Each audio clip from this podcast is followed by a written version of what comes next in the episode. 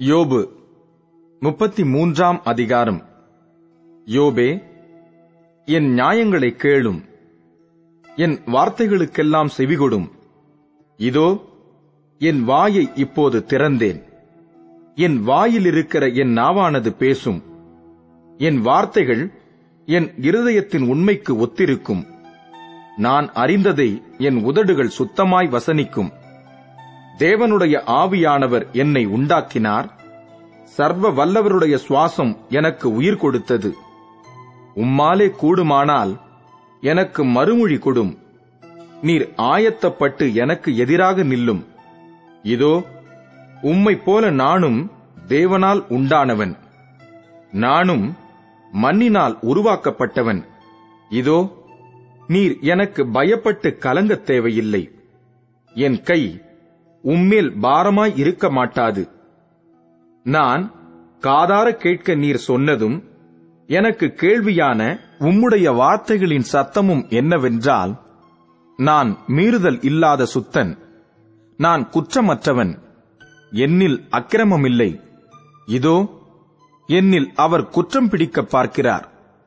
என்னை தமக்கு சத்ருவாக எண்ணிக்கொள்ளுகிறார். அவர் என் கால்களை தொழுவிலே மாட்டி என் நடைகளை எல்லாம் காவல்படுத்துகிறார் என்று சொன்னீர். இதிலே நீர் நீதியுள்ளவர் அல்லவென்று உமக்கு பிரதியுத்தரமாக சொல்லுகிறேன். மனுஷனை பார்க்கிலும் தேவன் பெரியவராயிருக்கிறார். அவர் தம்முடைய செயல்கள் எல்லாவற்றையும் குறித்து காரணம் சொல்லவில்லை என்று நீர் அவரோடு ஏன் வழக்காடுகிறீர்? தேவன் ஒரு விசை சொல்லியிருக்கிற காரியத்தை இரண்டாம் விசை பார்த்து திருத்துகிறவரல்லவே? கன நித்திரை மனுஷர் மேல் இறங்கி அவர்கள் படுக்கையின் மேல் அயர்ந்திருக்கையில் அவர் ராக்காலத்து தரிசனமான சொப்பனத்திலே மனுஷருடைய செவிக்கு தாம் செய்யும் காரியத்தை வெளிப்படுத்தி அதை அவர்களுக்கு வரும் தண்டனையினாலே முத்திரை போட்டு மனுஷன் தன்னுடைய செய்கையை விட்டு நீங்கவும் மனுஷருடைய பெருமை அடங்கவும் செய்கிறார். இவ்விதமாய் அவன் ஆத்துமாவை படுகுழிக்கும் அவன் ஜீவனை பட்டய வெட்டுக்கும் தப்புவிக்கிறார் அவன் தன் படுக்கையிலே வாதையினாலும் தன் சகல எலும்புகளிலும் அகோரமான நோவினாலும் தண்டிக்கப்படுகிறான்.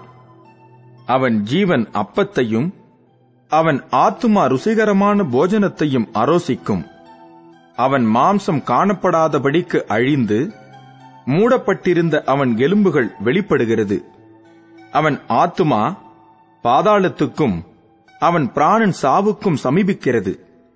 ஆயிரத்தில் ஒருவராகிய சாமாசி பண்ணுகிற தூதனானவர் மனுஷனுக்கு தம்முடைய நிதானத்தை அறிவிக்கும்படிக்கு அவனுக்கு அனுசாரியாயிருந்தாரேயாகில் அவர் அவனுக்கு இறங்கி அவன் படுகுழியில் இறங்காதபடிக்கு நீர் அவனை ரட்சியும் மீட்கும் பொருளை நான் கண்டுபிடித்தேன் என்பார். அப்பொழுது அவன் மாம்சம் வாலிபத்தில் இருந்ததை பார்க்கிலும் ஆரோக்கியமடையும். தன் வால வயது நாட்களுக்கு திரும்புவான். அவன் தேவனை நோக்கி விண்ணப்பம் பண்ணும்போது அவன் அவருடைய சமூகத்தை கம்பீரத்தோடே பார்க்கும்படி அவர் அவன் மேல் பிரியமாகி அந்த மனுஷனுக்கு அவனுடைய நீதியின் பலனை கொடுப்பார். அவன் மனுஷரை நோக்கி பார்த்து நான் பாவம் செய்து செம்மையானதை புரட்டினேன். அது எனக்கு பிரயோஜனமாய் இருக்கவில்லை. என் ஆத்துமா படுகுழியில் இறங்காதபடி அவர் அதை ரட்சிப்பார் ஆகையால் என் பிராணன் வெளிச்சத்தை காணும் என்று சொல்லுவான்.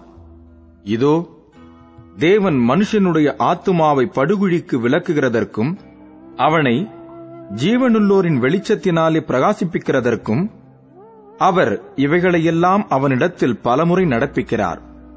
யோபே நீர் கவனித்து என் சொல்லை கேளும். நான் பேசப் போகிறேன் நீர் மௌனமாயிரும் சொல்லத்தக்க நியாயங்கள் இருந்ததேயானால் எனக்கு மறு உத்தரவு கொடும்.